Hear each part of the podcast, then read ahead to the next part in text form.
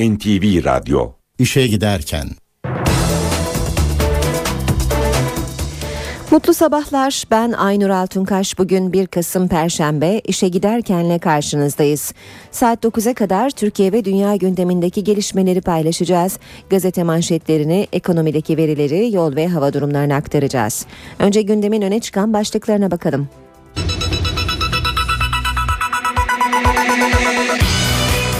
Çift başlılık tartışmasına Cumhurbaşkanı Gül'den yanıt geldi. BDP'li 10 milletvekili hakkında fezleke hazırlandı. Başbakan açlık grevleri için şov ifadesini kullandı. Ankara'da açlık grevine destek için yapılan eylemde olay çıktı. Amerika Birleşik Devletleri'nde 46 can alan sendika sırgası Kanada'ya ilerliyor. İşe giderken gazetelerin gündemi.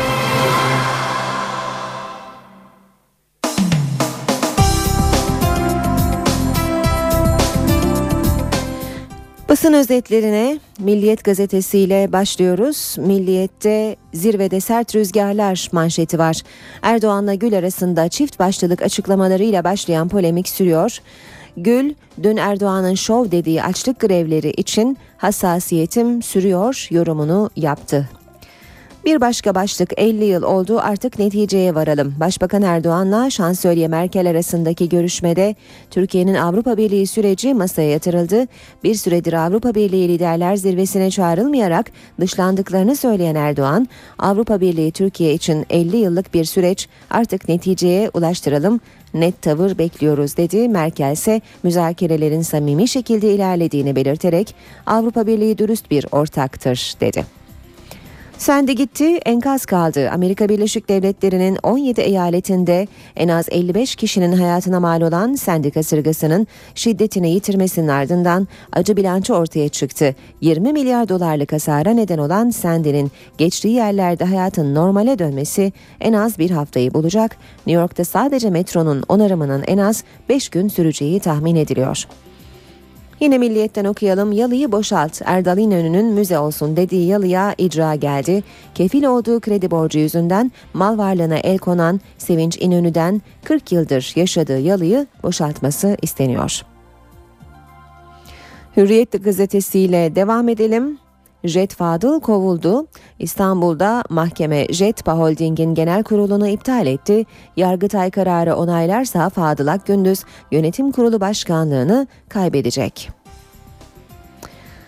Yetkililerin dikkatini çekmem doğal başlığını görüyoruz Hürriyet'te. Cumhurbaşkanı Gül, Başbakan Erdoğan'a yanıt verdi. Cumhuriyet Bayramı'nın nezih şekilde kutlanması için yetkililerinin yetkililerin dikkatini çekmemden daha doğal bir şey olamaz.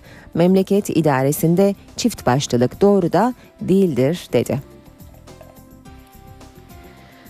Cumhuriyet gazetesinde de yetkim var yanıtı manşetini görüyoruz. Gül ve Köşk kaynakları Erdoğan'ın çift başlılık çıkışı için Cumhurbaşkanı valileri uyarır dedi.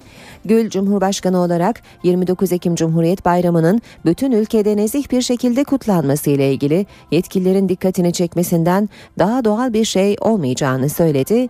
Gül ayrıca çift başlılık gibi bir şey de olmaz, yanlış anlamalara fırsat verilmemesi gerektiği kanaatindeyim diye konuştu. Gül'ün 29 Ekim kutlamalarında ev sahibi olduğunu vurgulayan köşk kaynakları da yalnızca Ankara değil tüm valilerin gerilim yaşanmaması için tek tek uyarıldıklarının altını çizdi. Bir başka haber Türkiye vergi üçüncüsü başlığını taşıyor. Yurttaşın belini büken katma değer vergisi, damga vergisi, harçlar, gümrük vergisi, akaryakıttan alınan vergiler, özel iletişim vergisi, özel tüketim vergisi gibi dolaylı vergiler sıralamasında Türkiye %47,7'lik oranla %34,7 olan OECD ortalamasının da üzerine çıkarak üçüncülüğe tırmandı.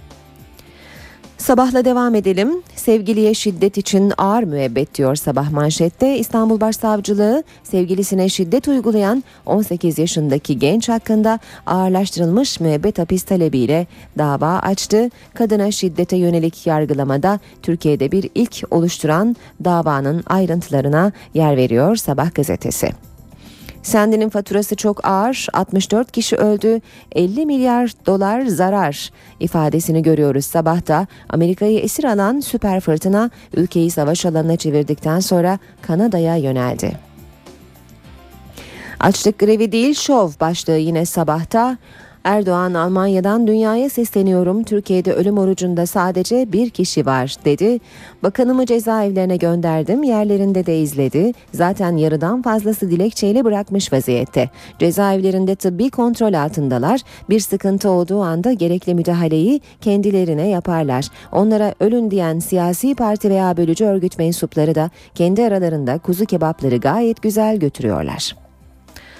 Radikal gazetesiyle devam edelim. Radikal'de manşet devrimcinin isyanı. Silah dönemi bitti. İnsanlarımızı öldürmesinler. Annemi alıp doğa, dağa yürüyeceğim. PKK mı TİKKO mu gelsin bizi öldürsün. Bu söylemin sahibi Deniz Gezmiş'le aynı somunu parçalamış. İbrahim Kaypakkaya ile aynı tastan çorba içmiş bir 68'li.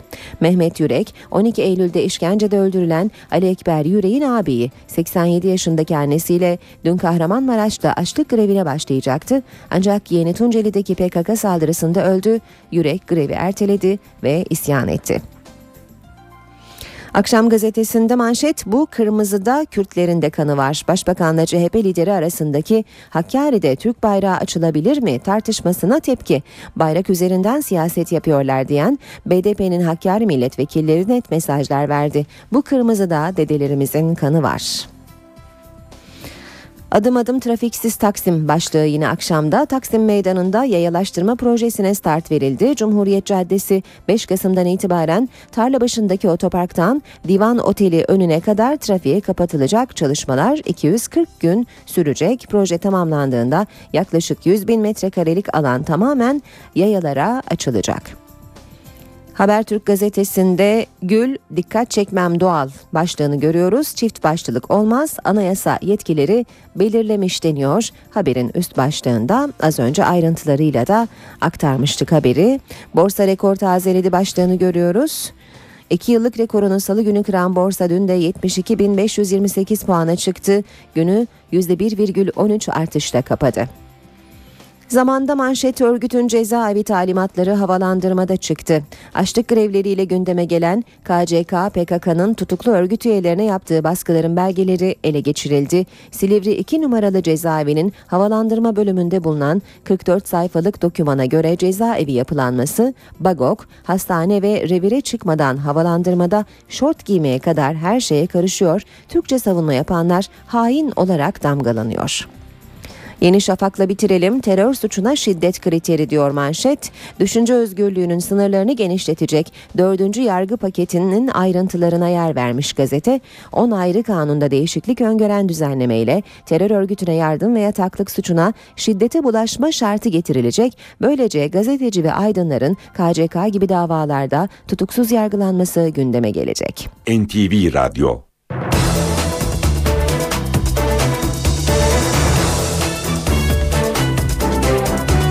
İşe giderken gündemin ayrıntılarıyla devam ediyor. Başbakan Tayyip Erdoğan Berlin'de Almanya Başbakanı Angela Merkel'le bir araya geldi.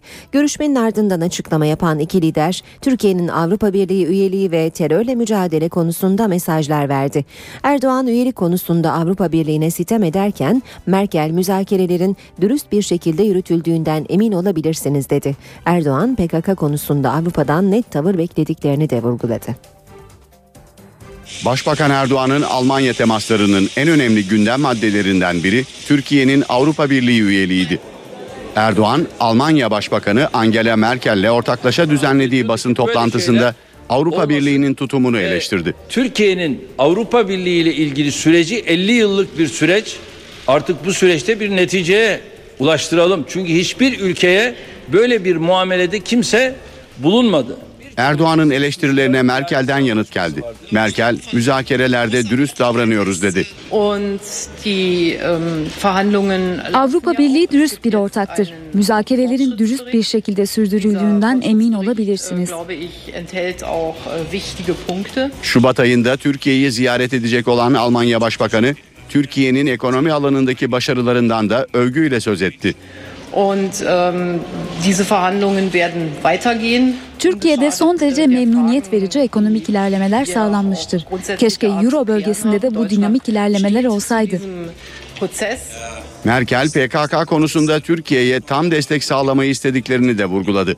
Başbakan Erdoğan ise bölücü örgüt konusunda Avrupa ülkelerinden net tavır bekliyoruz ifadesini kullandı.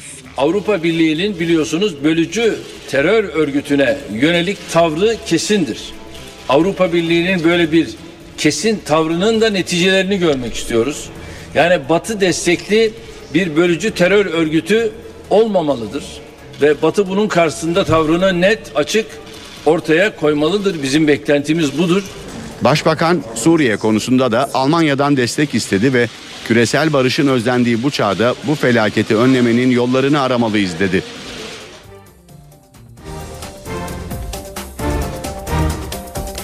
Terörle mücadele konusunda Meclis Başkanı Cemil Çiçek'in de dün benzer uyarıları oldu. Çiçek, Almanya Adalet Bakanı ve Fransa Odalar Birliği Başkanı ile bir araya geldi. Görüşmelerinde Avrupa'nın teröre en çok destek veren kıta olduğunu söyleyen Çiçek, örgüt bizim insanımızı silahla, Avrupa'yı da uyuşturucuyla öldürüyor dedi. Bu örgüt oradan temin ettiği paralarla Avrupa'da elde ettiği silahlarla ve başka türlü öldürücü aletlerle bizim insanımızı öldürüyor. Buna karşılık da Avrupa insanını uyuşturucuyla öldürüyor. Şimdi böylesine dehşet verici bir tablo karşısında artık diplomatik bir uslupla konuya bakmak yerine gerçeğin dili neyse bunu çok açık konuşmakta fayda var. Meclis Başkanı Cemil Çiçek Avrupa'yı terör örgütü PKK konusunda bu sözlerle uyardı. Çiçek dün hem Almanya Adalet Bakanı hem de Fransa Odalar Birliği Başkanı ile görüştü. Her iki görüşmesinde de gündeminde terörle mücadele vardı. Türkiye terörün her türlüsüyle mücadele eden ve her türlüsünden de çok acı çekmiş, çok insanını kaybetmiş dünyadaki belki tek ülkedir. Ama bir başka gerçek daha var. Dostlarından da yeteri kadar destek görmeyen tek ülkedir. Çiçek terör örgütüne en çok destek veren kıtanın Avrupa olduğunu söyledi. Bizim için en önemli e, problemlerin başında PKK terör örgütü geliyor ve maalesef PKK'nın en fazla destek gördüğü kıta Avrupa kıtasıdır. Ve siyasetin önemli gündem maddesi ülke yönetiminde çift başlılık tartışması. Ankara'daki olaylı Cumhuriyet Bayramı yürüyüşünde polis barikatını kaldırma talimatını kimin verdiğiyle ilgili Başbakan Erdoğan'ın yaptığı açıklamaya köşkten yanıt geldi. Cumhurbaşkanı Abdullah Gül çift başlılık söz konusu değil benim görev alanım belli dedi. Cumhurbaşkanımızın böyle bir talimat vereceğine de inanmıyorum. Çünkü bu ülkeyi çift başlı bir yönetimle bugüne kadar getirmedik. Bundan sonra da çift başlı bir yönetimle bu ülke bir yere varmaz. Benim görevim bellidir. Sayın Cumhurbaşkanımızın da görev alanı bellidir. Yani kimse de böyle bir gayretin içerisine girerek durumdan vazife çıkarmasın. Tartışma Ankara'daki Cumhuriyet Bayramı yürüyüşünde polis barikatının kaldırılması talimatını kimin verdiği sorusuyla başladı. Başbakan Recep Tayyip Erdoğan'ın açıklamasına köşkten yanıt geldi. Cumhurbaşkanı Abdullah Gül de çift başlılık yok dedi. Cumhurbaşkanı olarak e, Cumhuriyet Bayramı'nın bütün ülkede nezih bir şekilde kutlanması ile ilgili e, yetkililerin dikkatini e, çekmemden daha doğal bir şey olmaz. Ayrıca e, çift başlılık gibi bir şey de olmaz. Memleket idaresinde, ülke idaresinde çift başlılık doğru da değildir. Böyle bir şey de zaten söz konusu da değildir. Cumhurbaşkanı anayasa ve kanunlarda herkesin yetki, görev ve sorumluluklarının açıkça belirtildiğini, yanlış anlamalara fırsat verilmemesi gerektiğini vurguladı. Bir açıklamada Meclis Başkanı Cemil Çiçek'ten geldi. Akşam gazetesine konuşan Çiçek, parlamenter sistemin düzgün işlemediğini belirtip ne idüğü belirsiz bir sistem, melez bir yapı ifadesini kullandı.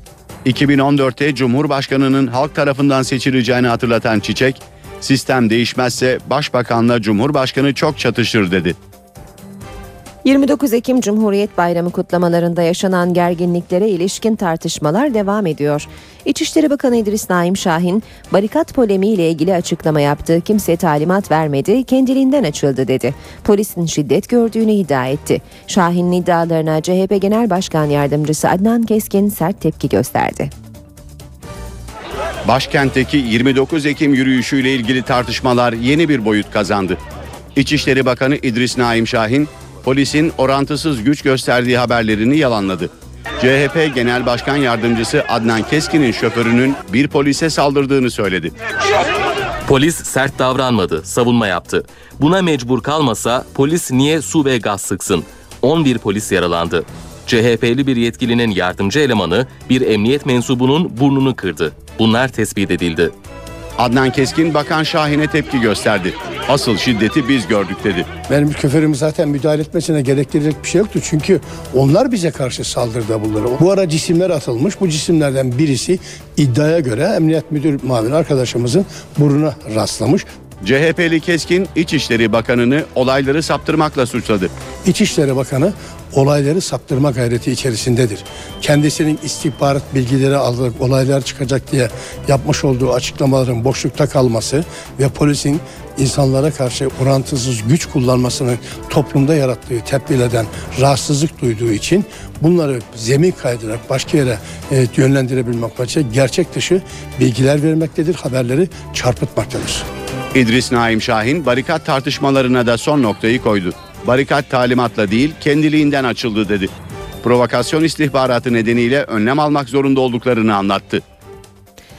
Cumhuriyet Bayramı kutlamaları sırasında yaptığı açıklama nedeniyle gündeme oturan CHP İstanbul İl Başkanı Oğuz Kağan Salıcı dün ekibiyle birlikte basın toplantısı yaptı ve sözlerinin arkasında olduğunu söyledi. Salıcı'ya Genel Başkan Kemal Kılıçdaroğlu'ndan da destek geldi. Kılıçdaroğlu Salıcı ne yaptı ki durumunu partide tartışalım dedi. Taksim Meydanı'nda söylemiş olduğum sözlerin sonuna kadar arkasındayım. Cumhuriyet Halk Partisi İstanbul İl Başkanı Oğuz Kağan Salıcı sözlerinin arkasında. Salıcı tartışma yaratan sözleri Taksim'deki Cumhuriyet Bayramı töreninde söyledi. Protokole sizin korumanız gereken Cumhuriyete biz sahip çıkıyoruz dedi. Bu sözler hem Başbakan Recep Tayyip Erdoğan'ın hem de CHP liderinin tepkisini çekti. Darbe zihniyeti vurgusu yapıldı. Halk burada. Resmi zevat nerede? Resmi zevat şu anda kaçmakla meşgul görüyorsunuz. Salıcı en çok da darbe çağrısı yaptığı suçlamasına tepki gösterdi. Darbeyi darbeden beslenenler savunur arkadaşlar. Cumhuriyet Halk Partisi bütün tarihi boyunca bu mücadelenin içinde olmuştur ve darbenin mağduru olmuştur. Bizim ne darbeyle ne de başka bir e, otoriter e, yaklaşımla alıp veremediğimiz yoktur. Türkiye'de darbe meraklısı birileri varsa AKP hükümetine karşı o girişime karşı ilk önce mücadele verecek olan kadro bizleriz. Salıcı istifa söylentilerini de yalanladı. İstifa konusuyla ilgili herhangi bir görüşmemiz ne Sayın Genel Başkan'la ne de herhangi bir genel merkez yetkilisiyle oldu. Bu konu tamamen birileri tarafından ortaya sürüldü. Kim olduğunu bilmiyoruz ama böyle bir durum söz konusu değil. CHP İstanbul İl Başkanı Cumhuriyet kutlamasında tepkisinin nedeninin çelenk koymalarına izin verilmemesi olduğunu anlattı. Bütün devlet zevatı o gün meydanda kim var kim yoksa askeri de dışında tutuyor değilim. O gün onlar da oradaydı ama ağırlıklı olarak bu 29 Ekim törenlerini organize etmekten sorumlu kişiler askerler değildir. Bu halk demokrasisine sahip çıkmıştır. CHP lideri Kemal Kılıçdaroğlu da Salıcı'ya sahip çıktı. Darbelerden bu ülke çok çekti. İl başkanımız da bunu söylüyor zaten. Ne gündeme gelecek parti yönetimde? Darbeye karşı olmak parti yönetiminde gündeme mi gelir arkadaşlar? BDP'li vekillerin PKK'lılarla kucaklaşması soruşturmasında 10 milletvekili için hazırlanan dokunulmazlık fezlekesi Adalet Bakanlığı'na gönderildi. Fezlekede milletvekillerinin 5 yıldan 10 yıla kadar hapsi istendi. BDP'li vekillerin PKK'lılarla kucaklaşmasının ardından başlatılan yasal süreç önemli bir aşamaya geldi. Van Cumhuriyet Başsavcı Vekilliği 10 milletvekilinin dokunulmazlığının kaldırılması istemini içeren 15 sayfalık fezlekeyi Adalet Bakanlığı'na gönderdi. Fezlekede milletvekilleri için 5 yıldan 10 yıla kadar hapis cezası istendi. Prosedür itibarıyla bakanlığımız üzerinden başbakanlığa oradan da parlamentoya e, gidiş süreci söz konusu. Diğer fezlekelerin gördüğü muamele e, bunlar için de uygulanacaktır. Fezleke'de Gülten Kışanak, Adil Kurt, Sabahat Tuncel, Nazmi Gür, Hüsamettin Zenderlioğlu, Halil Aksoy, Ertuğrul Kürkçü, Esat Canan, İdris Baluken ve bağımsız Van Milletvekili Aysel Tuğluk hakkında PKK ve KCK silahlı terör örgütüne yardım etmek suçundan soruşturma açılmasına izin talep edildi. Terör unsurlarının e, ayrıştırılmadan e, ve milletin gözünün içine bakarak yapılan o eylem bütün kamuoyunu yaralamıştır. Fezlekelere BDP'den ilk tepki BDP eş başkanı Gülten Kışanak'tan geldi. Kışanak, cezaevlerinde insanlar ölüm orucu tutarken sorun benim dokunulmazlığımın kaldırılmasıysa hemen kaldırsınlar ve hemen hapse atsınlar dedi. BDP Grup Başkan Vekili İdris Baluken ise AK Parti'yi suçladı. AKP başından beri bu e, fezlekelerle ilgili süreci BDP üzerinde bir siyasi şantaj aracı olarak bir diz çöktürme operasyonu bir parçası olarak e, deyim yerinde ise e, demokrasi kılıcı şeklinde üzerimize e, durdurmaya çalışıyor. Fezlekeler önce başbakanlığa ardından meclise gönderilecek. Mecliste halen 912 dokunulmazlık dosyası var. Bunların 740'ı BDP ve BDP destekli 35 milletvekili hakkında. Cezaevlerinde devam eden açlık grevi 51. gününde konu Almanya'da Başbakan Recep Tayyip Erdoğan'a soruldu. Başbakan Türkiye'de bir kişinin ölüm orucunda olduğunu söyledi. Açlık grevleri için şov ifadesini kullandı. BDP ise açlık grevinin 3 ay önce çekilen bir fotoğrafla tartışılmasına tepki gösterdi. KCK davasının bazı tutuklu ve hükümlüleri açlık grevinde 50. günü geride bıraktı.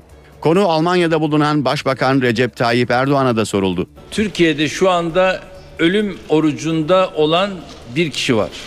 Bu tabii ki cezaevlerindeki bizim tıbbi müdahalelerin kontrol altındadır. Şu anda açlık grevi vesaire böyle bir şey yok. Bu da tamamen şovdur.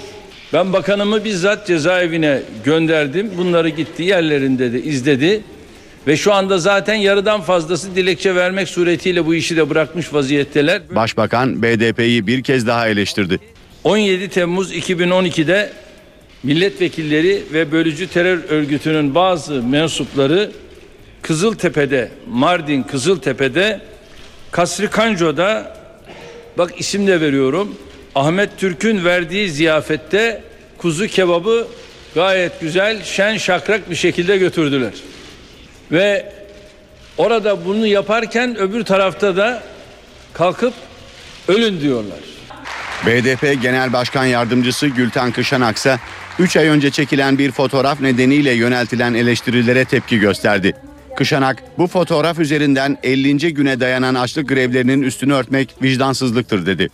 Bir süre önce Sincan cezaevini ziyaret eden Adalet Bakanı Sadullah Ergin de açlık grevlerinin sonlandırılması çağrısında bulundu. Sorumluluk noktasında olanların sorumsuz açıklamalarıyla bu süreci sabote etmemeleri, istismar etmemeleri önemli. İnsan hayatının söz konusu olduğu bir yerde biz insanların burnunun kanamaması için önemli çaba sarf ediyoruz. Ama başkalarının da kendi üzerine düşeni yapması gerekir diye düşünüyorum. Ankara'da açlık grevi yapan mahkumlara destek vermek için Adalet Bakanlığı'na yürümek isteyen yaklaşık 250 kişilik grup oturma eylemi yaptı. Orta Doğu Teknik Üniversitesi'ndeki öğrenci eylemine de polis müdahale etti. Sloganlar ve pankartlarla ODTÜ'den Kızılay'a yürümek isteyen öğrenci grubuna polis izin vermedi. Yürümekte ısrar eden gruba polis biber gazıyla müdahale etti.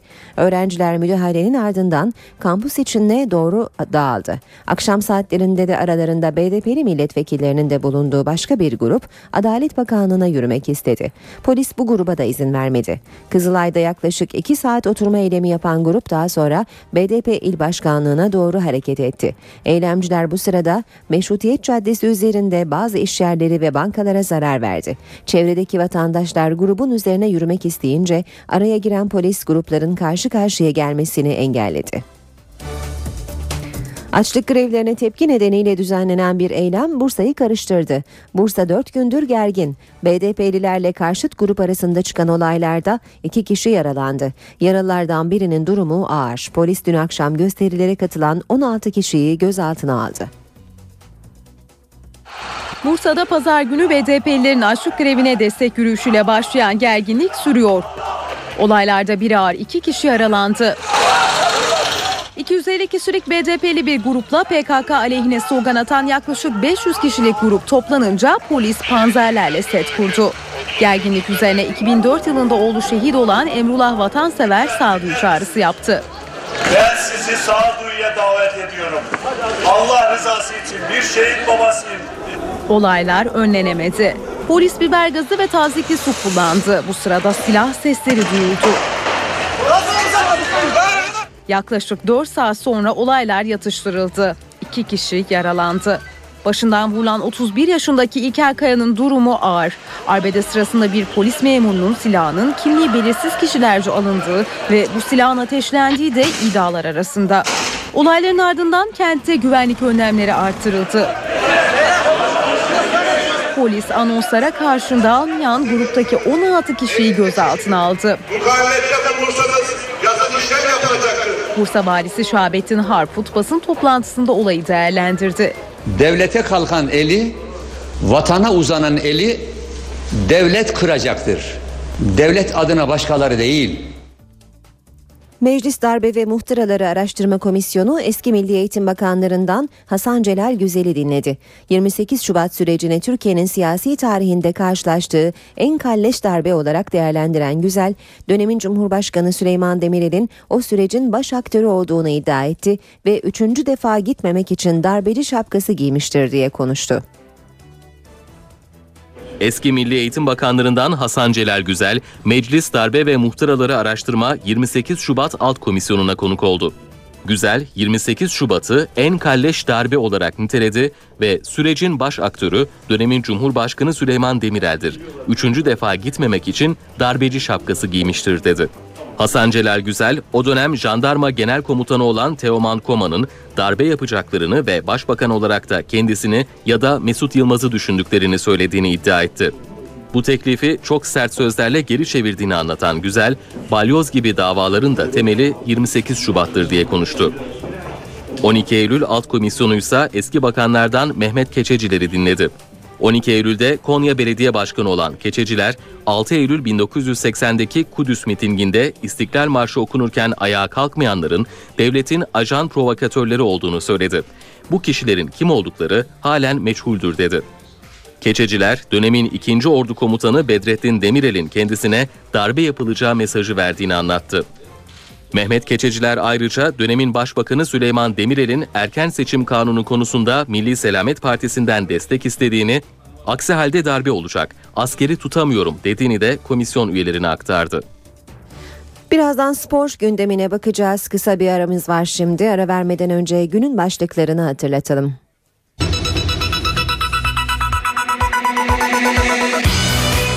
Çift başlılık tartışmasına Cumhurbaşkanı Gül'den yanıt geldi. BDP'li 10 milletvekili hakkında fezleke hazırlandı. Başbakan açlık grevleri için şov ifadesini kullandı. Ankara'da açlık grevine destek için yapılan eylemde olay çıktı. Amerika Birleşik Devletleri'nde 46 can alan Sandy kasırgası Kanada'ya ilerliyor.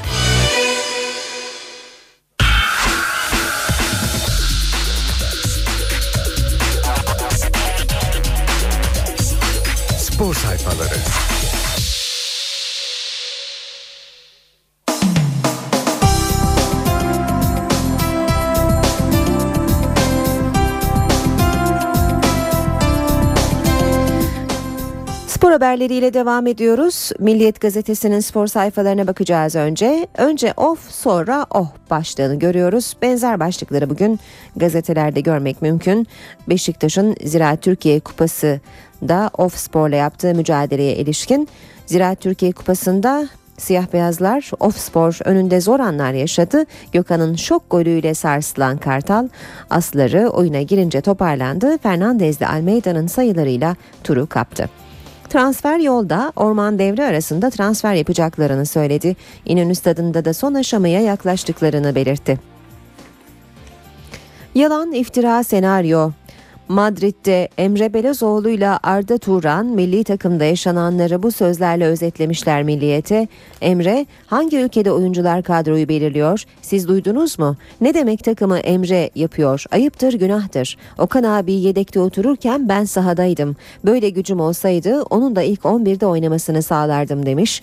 Arda Turan ise şöyle konuşmuş. Milli takımdaki kavga olayı mı?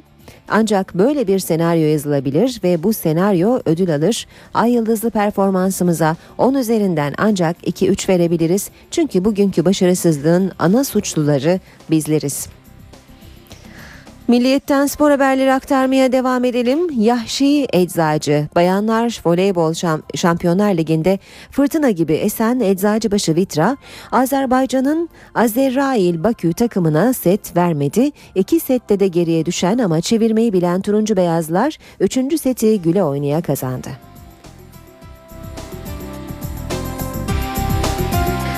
Fener'in ışığı yok. Rus ekibi Dinamo Moskova'yı İstanbul'da ağırlayan Fenerbahçe Grundig ise sahadan 3-1 mağlup ayrılarak Şampiyonlar Ligi'ndeki ikinci maçında ikinci yenilgisini aldı.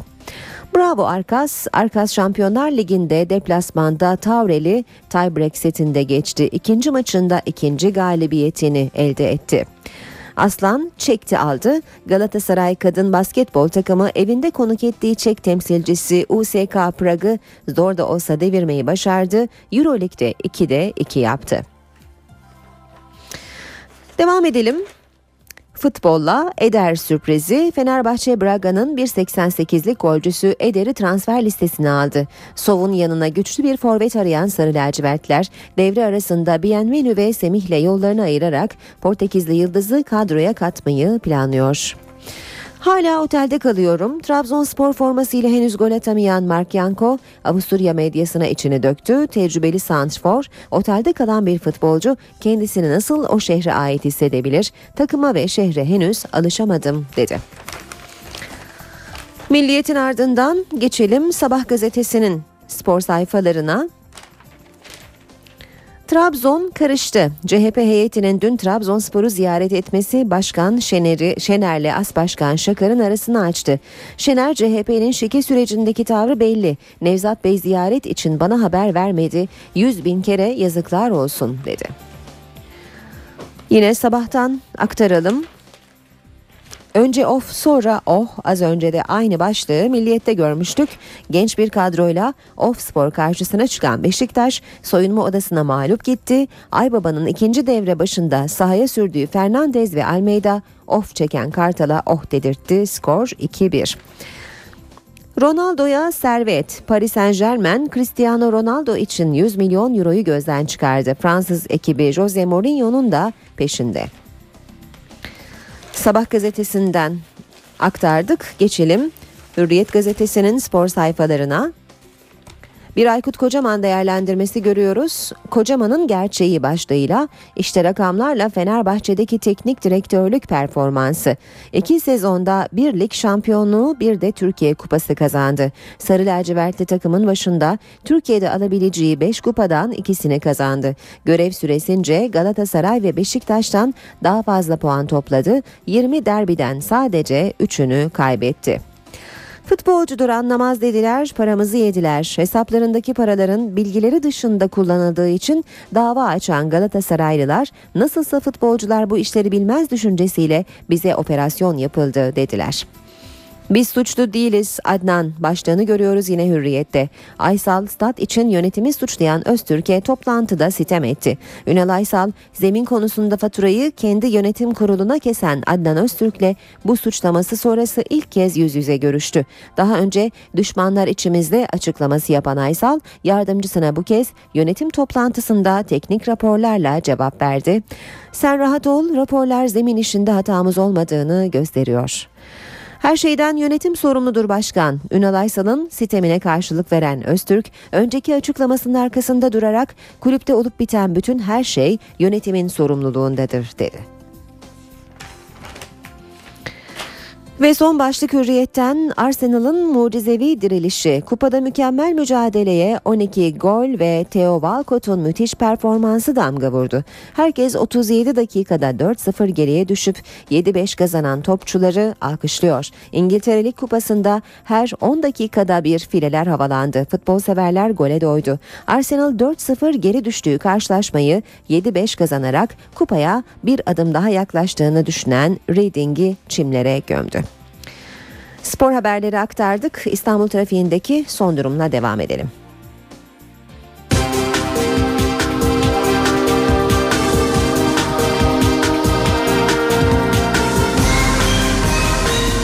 İşe giderken Önce yazık ki bir e, ölümlü trafik kazası haberi e, aktarmamız gerekiyor. O2 otoyolunda sabah saat 5 sıralarında meydana gelen bir kaza sebebiyle bu sabah Tem'de trafik oldukça yoğun. Aniden bastıran sisin sebep olduğu belirtiliyor kazaya. Sultan Gazi ilçesinde meydana geldi bu kaza ve Edirne yönünde meydana gelen kaza hem Edirne istikametini hem de köprü istikametini olumsuz yönde etkiledi. Şu sıralarda da yine Mahmut Bey'den Akşemsettin Viyadüğü'ne kadar trafik oldukça yoğun seyrediyor. Akşemsettin'den Karayolları Mahallesi'ne kadar da yine yoğun bir trafik olduğunu gözlüyoruz. Tem e, otoyolundaki yoğunluk yoğunluğun devamında köprüye bakalım. Avrupa Anadolu geçişinde gişelerden başlayan bir yoğunluk var ve köprü ortasına kadar sürüyor. Ters yönde Anadolu Avrupa geçişinde Ataşehir itibariyle başlayan yoğunluk köprü girişinde yerini akıcı bir trafiğe bırakıyor. Boğaziçi Köprüsü'nde Anadolu Avrupa geçişi Çamlıca itibariyle yoğunlaşıyor ve köprü çıkışına kadar da bir süre yoğun trafik devam ediyor. Ters yönde ise Mecidiyeköy itibariyle yoğunlaşan trafik köprü çıkışında da yine bir süre etkili. E5 karayoluna bakalım. E5'te Cevizli Bağ'dan başlayan ve Ok Meydanı'na kadar devam eden bir trafik görüyoruz bu sabahta. Şirin Evler Cevizli Bağ arasında da yine trafiğin oldukça yavaş seyrettiğini söyleyebiliriz. Daha da geride Avcılar Küçükçekmece arasında çift yönlü bir yoğun trafik olduğunu gözlüyoruz. Anadolu yakasına e, dönelim. Anadolu yakasında E5 karayolunda Pendik kavşağında çift yönlü bir trafik var. Küçük Yalı Cevizli e, arasında da yine trafiğin yoğun olduğunu gözlüyoruz. Ters yönde köprü yönünde Bostancı Kozyatağı arasında trafik yoğun. Devamında ise Göztepe Uzunçayır arasında yine seyir hızının oldukça yavaşladığını söyleyebiliriz. İşe giderken 12 Eylül davasının 7. duruşması 20 Kasım tarihinde yapılacak. Davanın sanıkları Kenan Evren ve Tahsin Şahinkaya sağlık durumları nedeniyle bundan önceki 6 duruşmaya katılamamıştı. İfadelerin telekonferans yöntemiyle alınması kararı çıkınca Adalet Bakanlığı da mahkeme salonuna kamera ve telekonferans sistemi kurmaya başladı. Kenan Evren ve Tahsin Şahinkaya'nın yargılandığı 12 Eylül davasının 20 Kasım'da yapılacak 7. duruşması için mahkeme salonunda hazırlıklar başladı. Mahkeme davanın 6. duruşmasında sanıklar Kenan Evren ve Tahsin Şahinkaya'nın telekonferans yöntemiyle yargılanması yönünde karar vermişti. Karar üzerine harekete geçen Adalet Bakanlığı Ankara 12. Ağır Ceza Mahkemesi salonuna kamera ve ekran kuruyor. Davanın 20 Kasım'daki duruşmasında sanıklara iddianamenin okunacağı belirtiliyor. Mahkeme salonunda iddianame okunurken bu işlem sırasında Ankara 12. Ağır Ceza Mahkemesi kalemi müdürü Kenan Evren'in yanında bulunacak. Tahsin Şahinkaya'nın yanındaysa İstanbul'daki Nöbetçi Ağır Ceza Mahkemesi'nin kalem müdürü olacak. Sanıkların savunmalarını yapacakları sıradaysa yanlarında birer naip hakim bulundurulacak. Görüntüler mahkeme kalemi tarafından daha sonra yazılı tutanağa dönüştürülecek. Tutanağa dönüştürülen kayıtlar kanunlarda öngörülen şartlara uygun olarak taraflara verilebilecek. Ancak taraflar ses ve görüntü içeren kayıtları edinemeyecek. MHP'nin 10. olağan kurultayı 4 Kasım Pazar günü yapılacak. Kurultayda 6. kez aday olan MHP lideri Devlet Bahçeli'nin karşısına 10 aday çıkacak. İddialı genel başkan adaylarından birisi eski bakanlardan Koray Aydın. Adaylardan biri diğeri de MHP eski İzmir İl Başkanı Müsavat Dervişoğlu. İki aday da hedefini başbakanlık olarak açıklıyor. Milliyetçi Hareket Partisi'nin 10. olağan kurultayı için geri sayım başladı.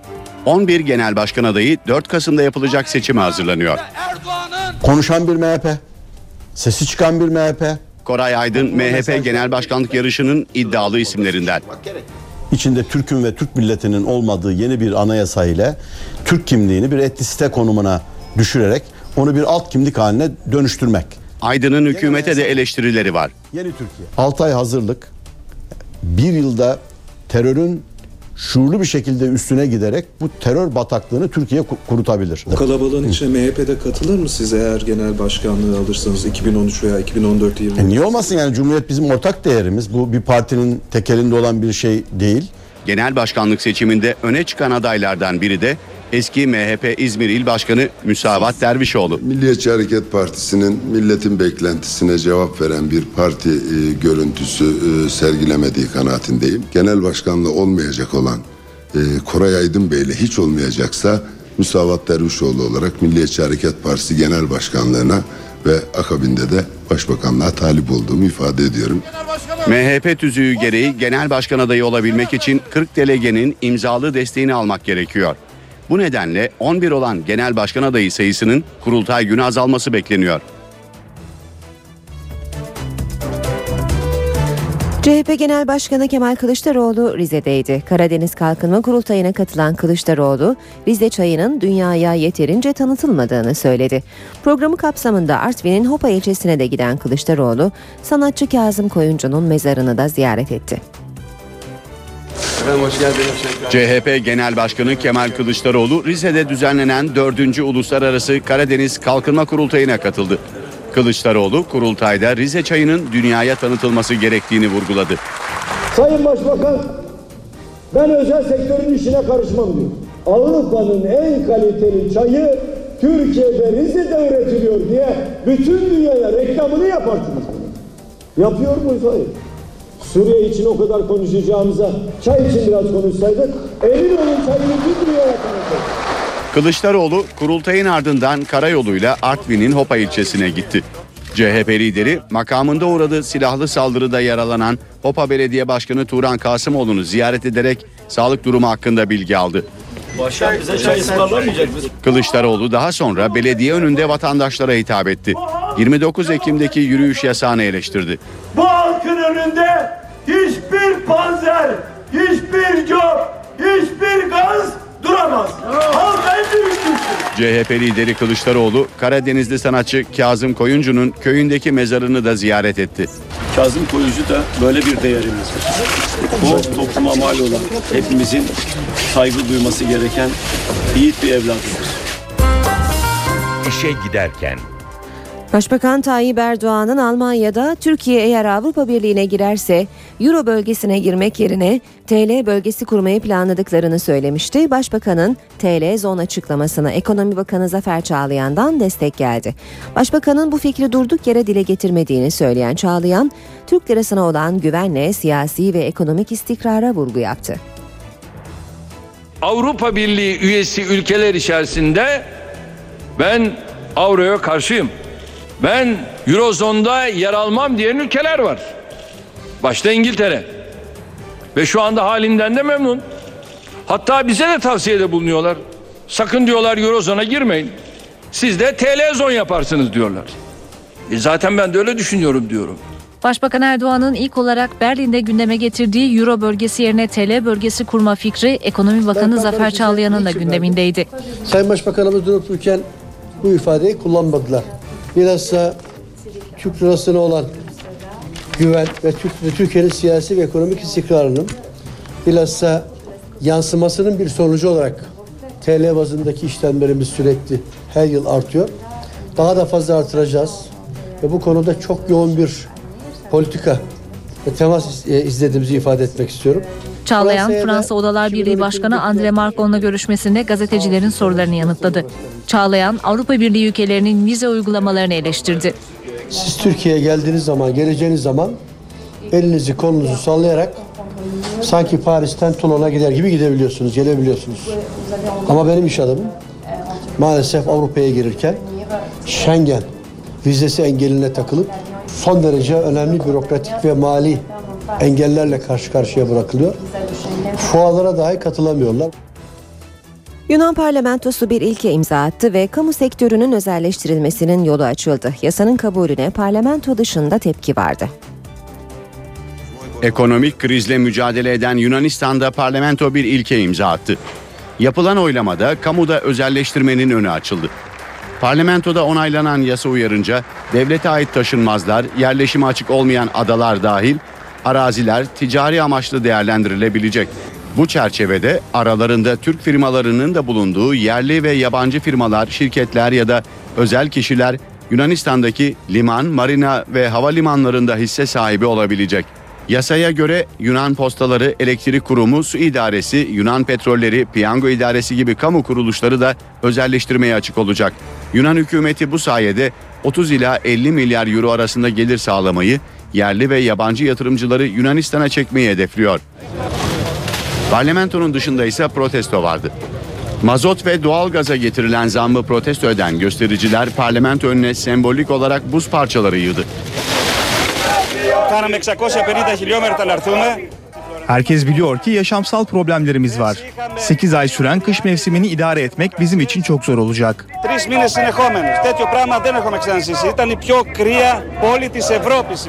Yunan parlamentosu 31,5 milyar euroluk yardım dilimini alabilmek için 7 Kasım'da da 13,5 milyar euroluk tasarruf programını oylayacak.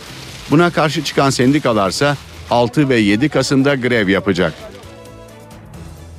Amerika Birleşik Devletleri'nin doğu kıyılarını vuran Sandy fırtınasının faturası ağır oldu. Fırtına 9 eyalette 46 can aldı. Yaklaşık 45 milyar dolarlık hasara neden oldu.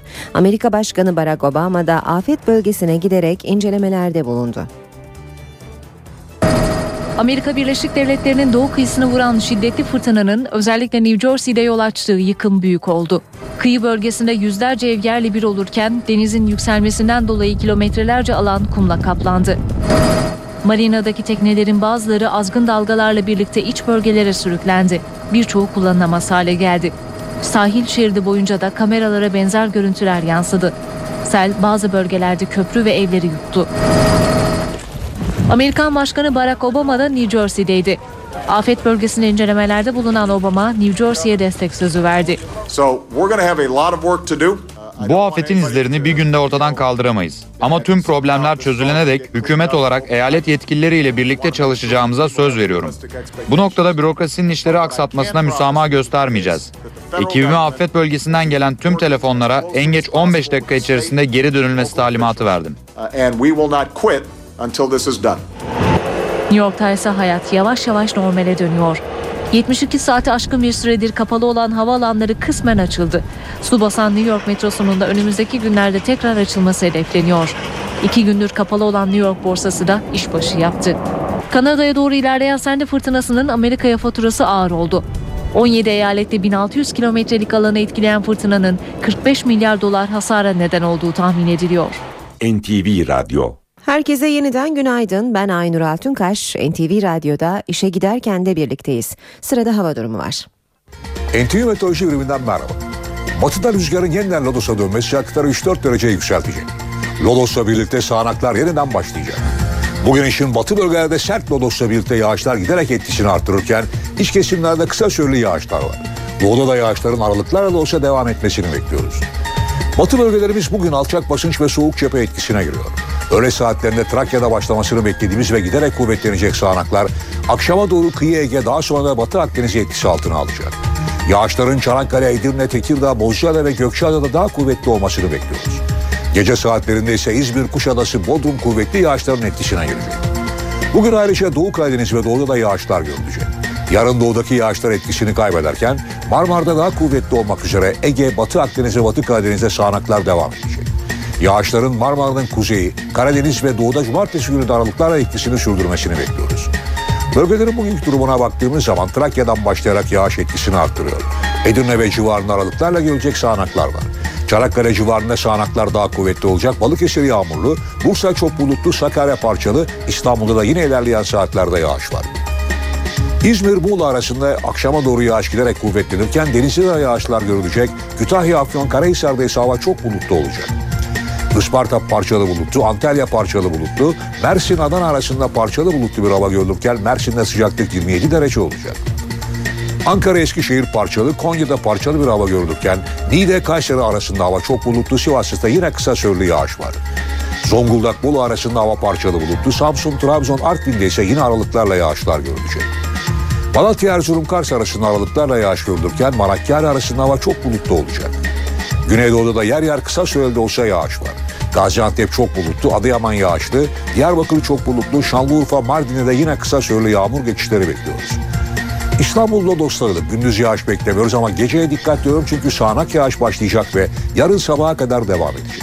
Ankara parçalı bulut, sıcaklık gündüz 22, gece ise 9 derece olacak. Yarın başkentte de yağış bekliyoruz. İzmir'de lodos kuvvetli, öğleden sonra yağmur var. Akşam ve gece kuvvetini arttıracak, sıcaklık 17 dereceye kadar inecek. İşe giderken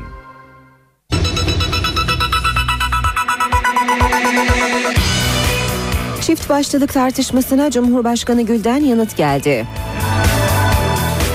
BDP'li 10 milletvekili hakkında fezleke hazırlandı. Başbakan açlık grevleri için şov ifadesini kullandı. Ankara'da açlık grevine destek için yapılan eylemde olay çıktı. Amerika Birleşik Devletleri'nde 46 can alan sendi kasırgası Kanada'ya ilerliyor. İşe giderken gazetelerin gündemi.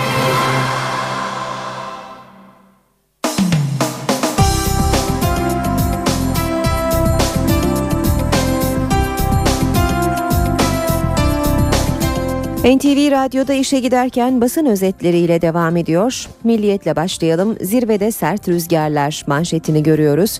Erdoğan'la Gül arasında çift başlılık açıklamalarıyla başlayan polemik büyüyor. Gül dün Erdoğan'ın şov dediği açlık grevleri için hassasiyetim sürüyor yorumunu yaptı. Yine Milliyet'ten başlık Yalıyı boşalt. Erdal İnönü'nün müze olsun dediği yalıya icra geldi. Kefil olduğu kredi borcu yüzünden mal varlığına el konan Sevinç İnönü'den 40 yıldır yaşadığı yalıyı boşaltması isteniyor. Hürriyete bakalım. Jet Fadıl kovuldu diyor Hürriyet manşette. İstanbul'da mahkeme Jetba Holding'in genel kurulunu iptal etti. Yargıtay kararı onaylarsa Fadıl Akgündüz yönetim kurulu başkanlığını kaybedecek. Açlık grevi değil, şov yapıyorlar. Başbakan Erdoğan, Berlin'de Almanya Başbakanı Merkel'le düzenlediği basın toplantısında cezaevlerindeki açlık greviyle ilgili soruları cevapladı. Sadece bir kişinin ölüm orucunda olduğunu belirten Erdoğan, tamamen şov yapıyorlar. Dünyanın hiçbir yerinde bu tür şovlarla hukuk yok farz edilmez, dedi. Çok dilli mahkeme başlığını da görüyoruz. Adalet Bakanlığı'nın mahkemelerde ana dilde savunma hakkı ile ilgili çalışmasına göre isteyenler Türkçe bilse bile kendini daha iyi ifade edebileceği dilde savunma yapabilecek.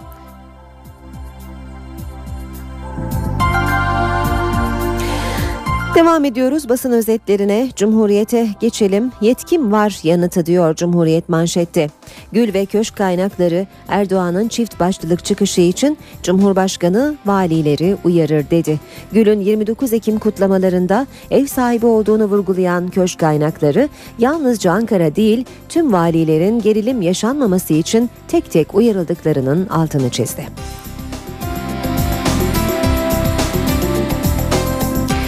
Yine Cumhuriyet'ten başlık Türkiye vergi üçüncüsü. Yurttaşın belini büken katma değer vergisi, damga vergisi, harçlar, gümrük vergisi, akaryakıttan alınan vergiler, özel iletişim vergisi, özel tüketim vergisi gibi dolaylı vergiler sıralamasında Türkiye %47,7'lik oranla %34,7 olan OECD ortalamasının da üzerine çıkarak üçüncülüğe tırmandı. Akşam gazetesiyle devam ediyoruz. Bu kırmızıda Kürtlerin de kanı var diyor manşet. Başbakanla CHP lideri arasında Hakkari'de Türk bayrağı açılabilir mi tartışmasına tepki. Bayrak üzerinden siyaset yapıyorlar diyen BDP'nin Hakkari milletvekilleri net mesajlar verdi. Bu kırmızıda dedelerimizin kanı var. Yine akşamdan başlık adım adım trafiksiz Taksim. Taksim Meydanı'nda yayalaştırma projesine start verildi. Cumhuriyet Caddesi 5 Kasım'dan itibaren tarla başındaki otoparktan Divan Oteli önüne kadar trafiğe kapatılacak. Çalışmalar 240 gün sürecek. Habertürk'le devam ediyoruz. Dikkat çekmem doğal, Cumhurbaşkanı Gül'ün sözleri manşette çift başlılık olmaz anayasa yetkileri belirlemiş. Gül Erdoğan'ın çift başlı yönetim olmaz sözüne yanıt verdi. Nezih bir kutlama için dikkat çekmemden doğal bir şey olamaz. Yine Habertürk'ten başlık 59 ölü 50 milyar dolar zarar Sendi evleri taşıdı.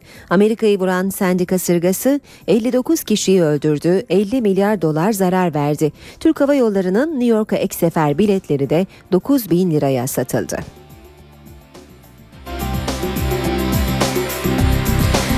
Sabah gazetesiyle devam ediyoruz. Sabahta açlık grevi değil şov diyor sürmanşet Erdoğan Almanya'dan dünyaya sesleniyorum Türkiye'de ölüm orucunda sadece bir kişi var dedi. Bakanımı cezaevlerine gönderdim, yerlerinde de izledi. Zaten yarıdan fazlası dilekçeyle bırakmış vaziyette. Cezaevlerinde tıbbi kontrol altındalar. Bir sıkıntı olduğu anda gerekli müdahaleyi kendilerine yaparlar. Onlara ölün diyen siyasi parti veya bölücü örgüt mensupları da kendi aralarında kuzu kebapları gayet güzel götürüyorlar. Vatan gazetesiyle devam edelim. Bilinçli buluşma 15 yıl hapis diyor Vatan manşette. Şemdinli'de silahlı PKK'lılarla kucaklaşan 10 BDP'li milletvekili için fezleke hazırlandı. Her birine 15 yıla kadar hapis isteniyor. Devam ediyoruz. Radikal gazetesiyle Radikal'de manşet devrimcinin isyanı. Silah dönemi bitti. İnsanlarımızı öldürmesinler. Annemi alıp dağa yürüyeceğim. PKK'nın PKK mı TİKKO mu gelsin bizi öldürsün. Bu söylemin sahibi Deniz Gezmiş'le aynı somunu parçalamış, İbrahim Kaypakkaya ile aynı tastan çorba içmiş bir 68'li. Mehmet Yürek 12 Eylül'de işkencede öldürülen Ali Ekber Yürek'in ağabeyi. 87 yaşındaki annesiyle dün Kahramanmaraş'ta açlık grevine başlayacaktı. Ancak yeğeni Tunceli'deki PKK saldırısında öldü. Yürek grevi erteledi ve isyan etti. Geçiyoruz zaman gazetesine örgütün cezaevi talimatları havalandırmada çıktı. Açlık grevleriyle gündeme gelen KCK PKK'nın tutuklu örgüt üyelerine yaptığı baskıların belgeleri ele geçirildi. Silivri 2 numaralı cezaevinin havalandırma bölümünde bulunan 44 sayfalık dokümana göre cezaevi yapılanması Bagok, hastane ve revire çıkmadan havalandırmada şort giymeye kadar her şeye karışıyor. Türkçe savunma yapanlar hain olarak damgalanıyor. Son olarak da Yeni Şafak'a bakacağız. Terör suçuna şiddet kriteri diyor Yeni Şafak'ta manşet.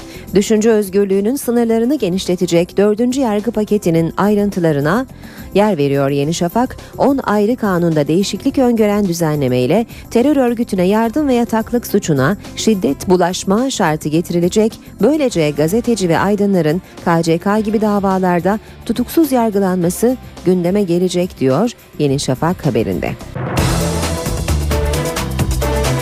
Saat 8.16 işe giderken de gündemin ayrıntılarına bakmaya devam ediyoruz. Siyasetin önemli gündem maddesi ülke yönetiminde çift başlılık tartışması. Ankara'daki olaylı Cumhuriyet Bayramı yürüyüşünde polis barikatını kaldırma talimatını kimin verdiği ile ilgili Başbakan Erdoğan'ın yaptığı açıklamaya köşkten yanıt geldi. Cumhurbaşkanı Gül, çift başlılık söz konusu değil, benim görev alanım belli dedi. Cumhurbaşkanımızın böyle bir talimat vereceğine de inanmıyorum. Çünkü bu ülkeyi çift başlı bir yönetimle bugüne kadar getirmedik. Bundan sonra da çift başlı bir yönetimle bu ülke bir yere varmaz. Benim görevim bellidir. Sayın Cumhurbaşkanımızın da görev alanı bellidir. Yani kimse de böyle bir gayretin içerisine girerek durumdan vazife çıkarmasın. Tartışma Ankara'daki Cumhuriyet Bayramı yürüyüşünde polis barikatının kaldırılması talimatını kimin verdiği sorusuyla başladı. Başbakan Recep Tayyip Erdoğan'ın açıklamasına köşkten yanıt geldi. Cumhurbaşkanı Abdullah Gül de çift başlılık yok dedi. Cumhurbaşkanı olarak e, Cumhuriyet Bayramı'nın bütün ülkede nezih bir şekilde kutlanması ile ilgili e, yetkililerin dikkatini e, çekmemden daha doğal bir şey olmaz. Ayrıca e, çift başlılık gibi bir şey de olmaz. Memleket idaresinde, ülke idaresinde çift başlılık doğru da değildir. Böyle bir şey de zaten söz konusu da değildir. Cumhurbaşkanı anayasa ve kanunlarda herkesin yetki, görev ve sorumluluklarının açıkça belirtildiğini, yanlış anlamalara fırsat verilmemesi gerektiğini vurguladı. Bir açıklamada Meclis Başkanı Cemil Çiçek'ten geldi. Akşam gazetesine konuşan Çiçek, parlamenter sistemin düzgün işlemediğini belirtip ne idüğü belirsiz bir sistem, melez bir yapı ifadesini kullandı. 2014'te Cumhurbaşkanı'nın halk tarafından seçileceğini hatırlatan Çiçek, sistem değişmezse Başbakanla Cumhurbaşkanı çok çatışır dedi. 29 Ekim Cumhuriyet Bayramı kutlamalarında yaşanan gerginliklere ilişkin tartışmalar devam ediyor. İçişleri Bakanı İdris Naim Şahin barikat polemiğiyle ilgili açıklama yaptı. Kimse talimat vermedi, kendiliğinden açıldı dedi. Polisin şiddet gördüğünü iddia etti. Şahin'in iddialarına CHP Genel Başkan Yardımcısı Adnan Keskin sert tepki gösterdi. Başkentteki 29 Ekim yürüyüşüyle ilgili tartışmalar yeni bir boyut kazandı. İçişleri Bakanı İdris Naim Şahin, polisin orantısız güç gösterdiği haberlerini yalanladı. CHP Genel Başkan Yardımcısı Adnan Keskin'in şoförünün bir polise saldırdığını söyledi. Polis sert davranmadı, savunma yaptı. Buna mecbur kalmasa polis niye su ve gaz sıksın? 11 polis yaralandı. CHP'li bir yetkilinin yardımcı elemanı bir emniyet mensubunun burnunu kırdı. Bunlar tespit edildi. Adnan Keskin Bakan Şahin'e tepki gösterdi. Asıl şiddeti biz gördük dedi. Benim küfürüm zaten müdahale etmesine gerektirecek bir şey yoktu. Çünkü onlar bize karşı saldırıda bulunur. Bu ara cisimler atılmış. Bu cisimlerden birisi iddiaya göre Emniyet Müdür Muavin arkadaşımızın burnuna rastlamış. CHP'li Keskin İçişleri Bakanı'nı olayları saptırmakla suçladı. İçişleri Bakanı olayları saptırma gayreti içerisindedir. Kendisinin istihbarat bilgileri aldığı olaylar çıkacak diye yapmış olduğu açıklamaların boşlukta kalması ve polisin insanlara karşı orantısız güç kullanmasının toplumda yarattığı tepkilerden rahatsızlık duyduğu için bunları zemin kaydırarak başka yere e, yönlendirebilmek için gerçek dışı bilgiler vermektedir, haberleri çarpıtmaktadır. İdris Naim Şahin barikat tartışmalarına da son noktayı koydu. Barikat talimatla değil kendiliğinden açıldı dedi. Provokasyon istihbaratı nedeniyle önlem almak zorunda olduklarını anlattı. Cumhuriyet Bayramı kutlamaları sırasında yaptığı açıklama nedeniyle gündeme oturan CHP İstanbul İl Başkanı Oğuz Kağan Salıcı dün ekibiyle birlikte basın toplantısı yaptı ve sözlerinin arkasında olduğunu söyledi. Salıcı'ya Genel Başkan Kemal Kılıçdaroğlu'ndan da destek geldi. Kılıçdaroğlu Salıcı ne yaptı ki durumunu partide tartışalım dedi. Taksim Meydanı'nda söylemiş olduğum sözlerin sonuna kadar arkasındayım. Cumhuriyet Halk Partisi İstanbul İl Başkanı Oğuz Kağan Salıcı sözlerinin arkasında. Salıcı tartışma yaratan sözleri Taksim'deki Cumhuriyet Bayramı töreninde söyledi. Protokole sizin korumanız gereken Cumhuriyete biz sahip çıkıyoruz dedi. Bu sözler hem Başbakan Recep Tayyip Erdoğan'ın hem de CHP liderinin tepkisini çekti. Darbe zihniyeti vurgusu yapıldı. Halk burada. Resmi zevat nerede? Resmi zevat şu anda kaçmakla meşgul görüyorsunuz. Salıcı en çok da darbe çağrısı yaptığı suçlamasına tepki gösterdi. Darbeyi darbeden beslenenler savunur arkadaşlar. Cumhuriyet Halk Partisi bütün tarihi boyunca bu mücadelenin içinde olmuştur ve darbenin mağduru olmuştur. Bizim ne darbeyle ne de başka bir e, otoriter e, yaklaşımla alıp veremediğimiz yoktur.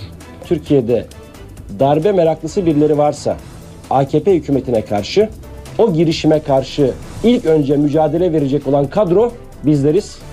Salıcı istifa söylentilerini de yalanladı. İstifa konusuyla ilgili herhangi bir görüşmemiz ne Sayın Genel Başkan'la ne de herhangi bir genel merkez yetkilisiyle oldu. Bu konu tamamen birileri tarafından ortaya sürüldü. Kim olduğunu bilmiyoruz ama böyle bir durum söz konusu değil. CHP İstanbul İl Başkanı Cumhuriyet kutlamasında tepkisinin nedeninin çelenk koymalarına izin verilmemesi olduğunu anlattı. Bütün devlet zevatı o gün meydanda kim var kim yoksa askeri de dışında tutuyor değilim. O gün onlar da oradaydı ama ağırlıklı olarak bu 29 Ekim törenlerini organize etmekten sorumlu kişiler askerler değildir. Bu halk demokrasisine sahip çıkmıştır. CHP lideri Kemal Kılıçdaroğlu da Salıcı'ya sahip çıktı. Darbelerden bu ülke çok çekti. İl başkanımız da bunu söylüyor. Ne gündeme gelecek parti yönetimde? Darbeye karşı olmak parti yönetiminde gündeme mi gelir arkadaşlar? BDP'li vekillerin PKK'lılarla kucaklaşması soruşturmasında 10 milletvekili için hazırlanan dokunulmazlık fezlekesi Adalet Bakanlığı'na gönderildi. Fezlekede milletvekillerinin 5 yıldan 10 yıla kadar hapsi istendi. BDP'li vekillerin PKK'larla kucaklaşmasının ardından başlatılan yasal süreç önemli bir aşamaya geldi. Van Cumhuriyet Başsavcı Vekilliği 10 milletvekilinin dokunulmazlığının kaldırılması istemini içeren 15 sayfalık fezlekeyi Adalet Bakanlığı'na gönderdi. Fezlekede milletvekilleri için 5 yıldan 10 yıla kadar hapis cezası istendi. Prosedür itibariyle bakanlığımız üzerinden başbakanlığa oradan da parlamentoya e, gidiş süreci söz konusu.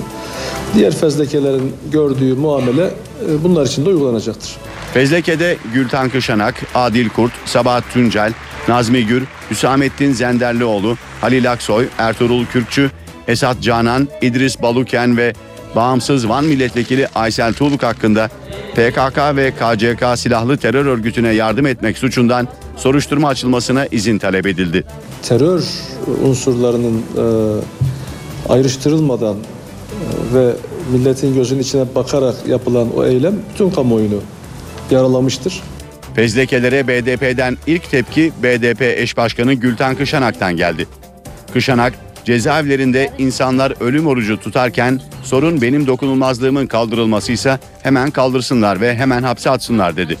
BDP Grup Başkan Vekili İdris Baluken ise AK Parti'yi suçladı. AKP başından beri bu e, fezlekelerle ilgili süreci BDP üzerinde bir siyasi şantaj aracı olarak bir diz çöktürme operasyonu bir parçası olarak e, deyim yerinde ise e, demokrasi kılıcı şeklinde üzerimize e, durdurmaya çalışıyor. Fezlekeler önce Başbakanlığa ardından meclise gönderilecek. Mecliste halen 912 dokunulmazlık dosyası var. Bunların 740'ı BDP ve BDP destekli 35 milletvekili hakkında.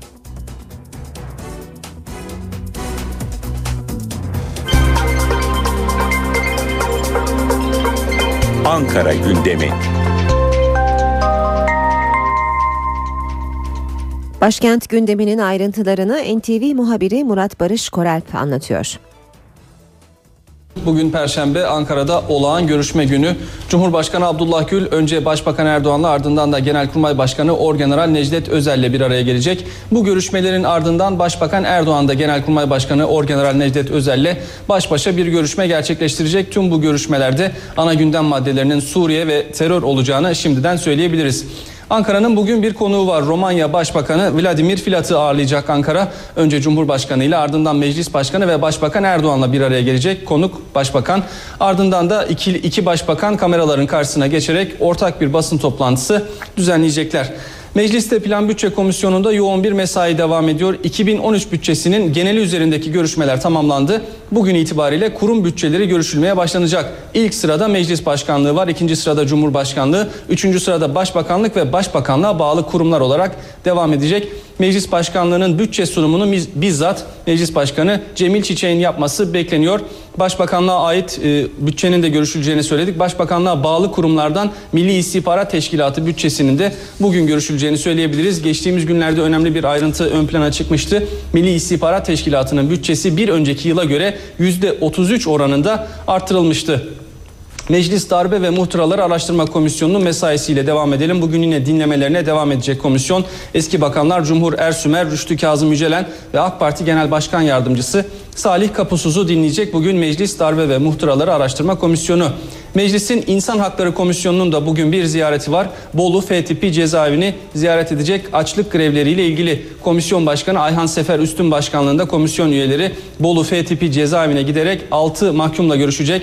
Neden açlık grevi yaptıklarını soracak, taleplerini inceleyecek. Ayrıca komisyon cezaevi şartlarıyla ilgili de bir rapor hazırlayacak. Dışişleri Bakanı Ahmet Davutoğlu'nun rutin programda görünen bir mesaisi var. Norveç Parlamentosu Dış İlişkiler Başkanı Soreyde ile e, milletvekilleri heyetini kabul edecek Davutoğlu. Aynı zamanda Moldova Başbakan Yardımcısı Dışişleri Avrupa ve Entegrasyon Bakanı'nı da kabul edecek Dışişleri Bakanı Ahmet Davutoğlu. Çalışma Bakanı Faruk Çelik başkanlığında bugün bir toplantı yapılacak. Sendika ve siyasi parti temsilcilerinin katılımıyla alt işverenlik çalışmalarına ilişkin değerlendirme toplantısı bugün Ankara'da takip ediliyor olacak. İşe giderken İMKB 100 endeksi 812 puan ve %1,13 yükselişle yeni kapanış zirvesi olan 72.528 puandan kapandı. Bu sabah dolar 1.79, euro 2.32'den işlem görüyor. Euro dolar 1.30, dolar yen 80 düzeyinde. Altının onsu 1721 dolar. Kapalı çarşıda külçe altının gramı 99 lira. Cumhuriyet altın 669, çeyrek altın 166 liradan işlem görüyor. Brent petrolün varil fiyatı 109 dolar.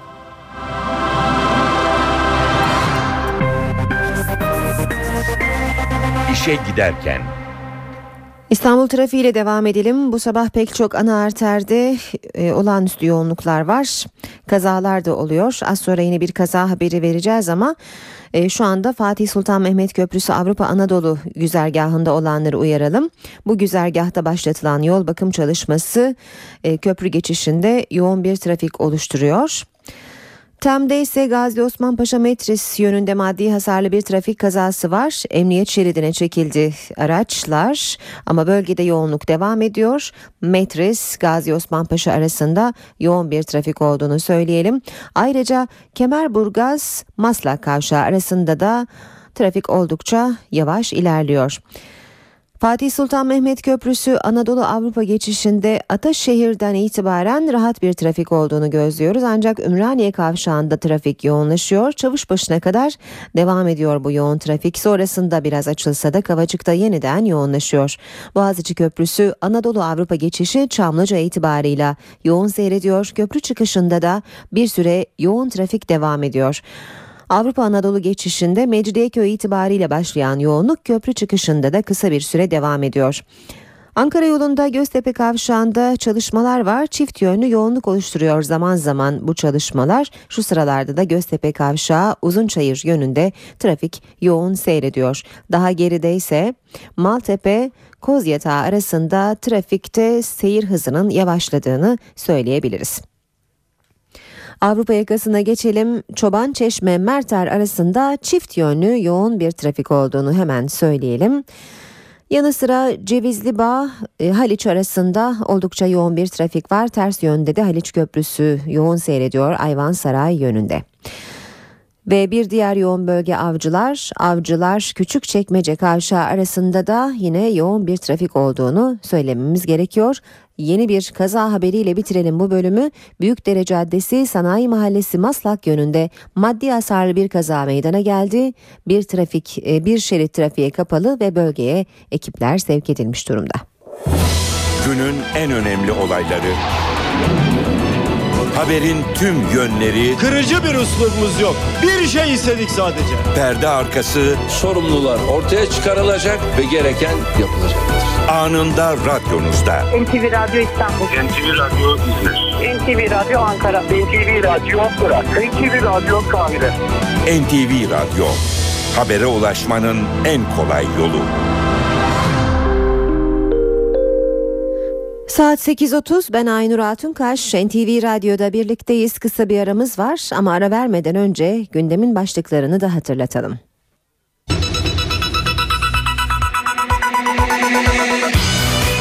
Çift başlılık tartışmasına Cumhurbaşkanı Gül'den yanıt geldi. BDP'li 10 milletvekili hakkında fezleke hazırlandı. Başbakan açlık grevleri için şov ifadesini kullandı. Ankara'da açlık grevine destek için yapılan eylemde olay çıktı. Amerika Birleşik Devletleri'nde 46 can alan Sandy kasırgası Kanada'ya ilerliyor.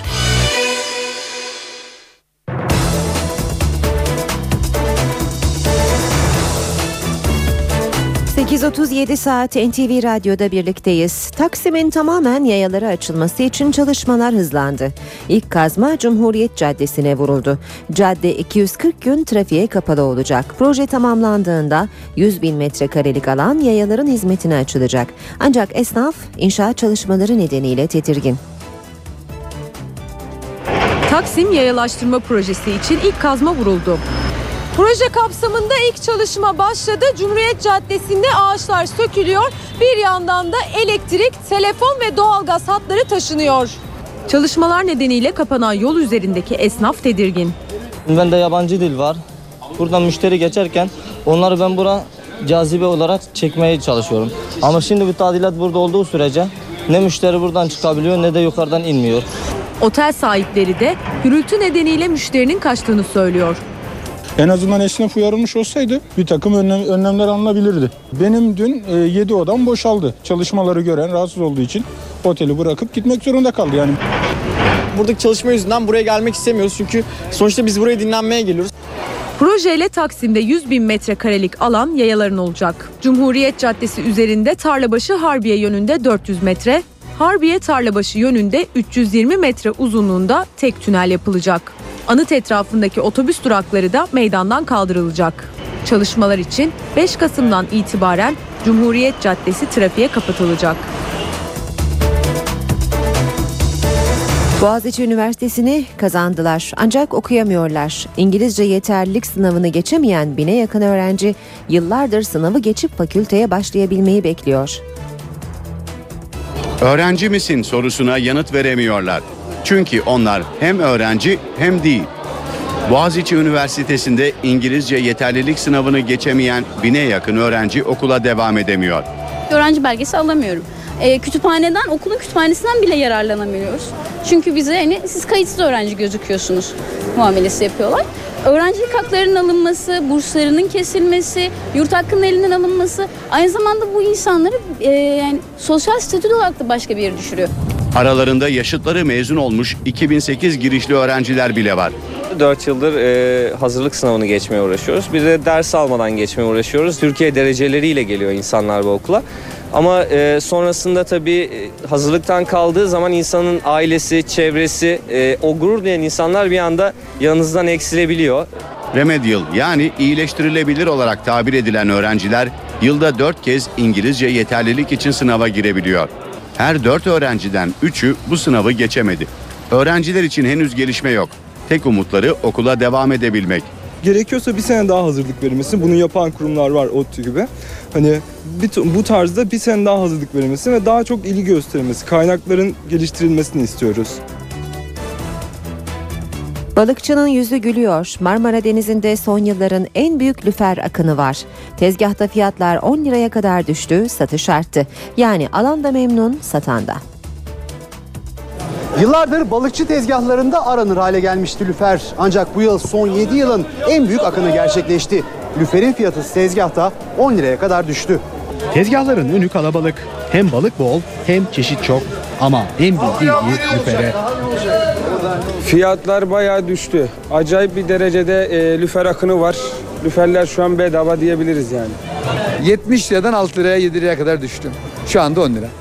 Balıkçı da alıcı da memnun bu durumdan. 5-6 yıldır yiyememiştim. İnanın ki 5-6 yıldır her gün gelip soruyorum fiyatları. İlk defa bu yıl bu kadar ucuz. En son 2005'te yapan bir balık. Yani 2005'te böyle bir bereket yaptı. Ve o bildiğimiz işte tanıdığımız, özlediğimiz lüfer şu an 10 lira tanesi. Meraklısına tezgahtan balık fiyatları ise şöyle. Palamut 6 ila 8 lira, çinekopun kilosu 10 lira, hamsi ise 5 liradan satılıyor. Birleşmiş Milletler Gıda Güvenliği Komitesi küresel ısınmanın etkilerini ortaya koyan bir araştırma yayınladı. Araştırmaya göre yakın gelecek pek parlak değil. Temel gıda maddesi sayılan buğday, pirinç, mısır ve patates ortadan kalkabilir.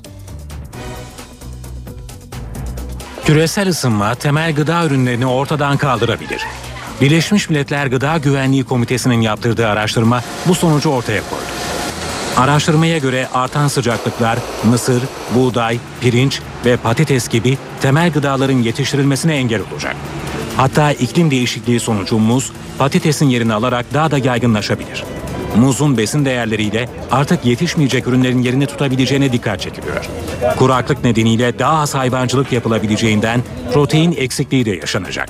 Bu nedenle protein açısından zengin soya fasulyesinin daha fazla yetiştirilmesi önem kazanacak. Uzmanlara göre tüm bu değişiklikler gıda fiyatlarında aşırı artışa neden olurken açlık tehlikesi de artacak. Bu yüzden küresel ısınmanın sonuçlarına hazırlıklı olunması ve önlemler alınması gerekiyor. Soğuk iklimlerde yetişen ürünler artık bulunamayacağından alternatiflerinin yetiştirilmesinin milyonlarca insanın hayatını kurtarabileceğine dikkat çekiliyor. Kanserojen madde içeren hazır giyim ürünleri tehlike saçıyor. Yeni başlatılan bir uygulama söz konusu. Ürünler toplatılıp imha ediliyor. Peki bir kıyafetin veya ayakkabının kanserojen madde içerip içermediğini nasıl anlarız? İşte yanıtı. Pantolon, etek, çanta ve ayakkabı. Hazır giyimde kanserojen madde uyarıları var. Son 3 yılda 300 bin ithal tekstil ürünüyle 350 bin çift ayakkabı imha edildi. Bir ürün azoboyar madde için konuşuyor isek e, eğer 8 aşamadan geçiyor. 23 tane maddeye bakıyoruz. Genelde benzidin, evet benzidin çıkar ama bunda e, daha farklı bir şey çıkmış. O da şuradaki parçada kırmızı bir baskı var. E, orada çıkmış. Ürünün her tarafını test ediyoruz. Tüketicinin kanserojen madde içeren ürünleri çıplak gözle tespit etmesi mümkün değil. Ancak uzmanlar bazı ipuçları veriyor. Baktığında açık renkli ürünlerde beyazda çok bileşik olmadığı için renk kazandırıcı boya e, çok fazla da ihtiva etmediğinden risk daha azdır. Dolayısıyla hani açık renk ürünleri tercih etmelerini öneririz. E, zaten ürünü aldıklarında belli bir kokusu varsa, ürünün e, rengi çok fazlaysa, soluk da duruyor aslında. E, vatandaş buna dikkat etmeli. Çok ucuz diye kalkıp e, modayı takip etmek adına da almamalı. Yerli üründe durum daha güvenli. İhracatta büyük başarı kazandı. İhracattaki kazandığı başarı aslında Türkiye'de imal edilen ürünlerin Avrupa ülkelerinin kabul edebileceği standartta olmasına bağlı. İthal ürünler arasında en çok kanserojen madde koyu renk boyalı kıyafetlerde.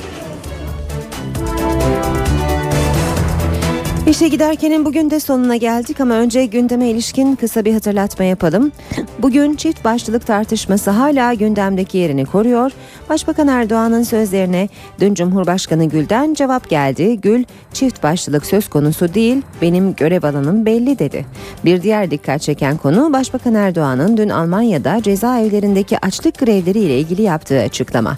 Başbakan kendisine açlık grevlerinin sorulması üzerine yapılan sadece bir şovdur demişti.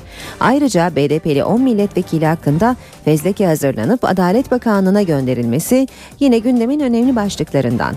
Dünyadan da kısa bir hatırlatma yapalım. Amerika Birleşik Devletleri'nde hayatı alt üst eden ve 46 kişinin ölümüne neden olan Sandy kasırgası Amerika'da etkisini yitirdi ancak kasırga Kanada'ya doğru ilerliyor.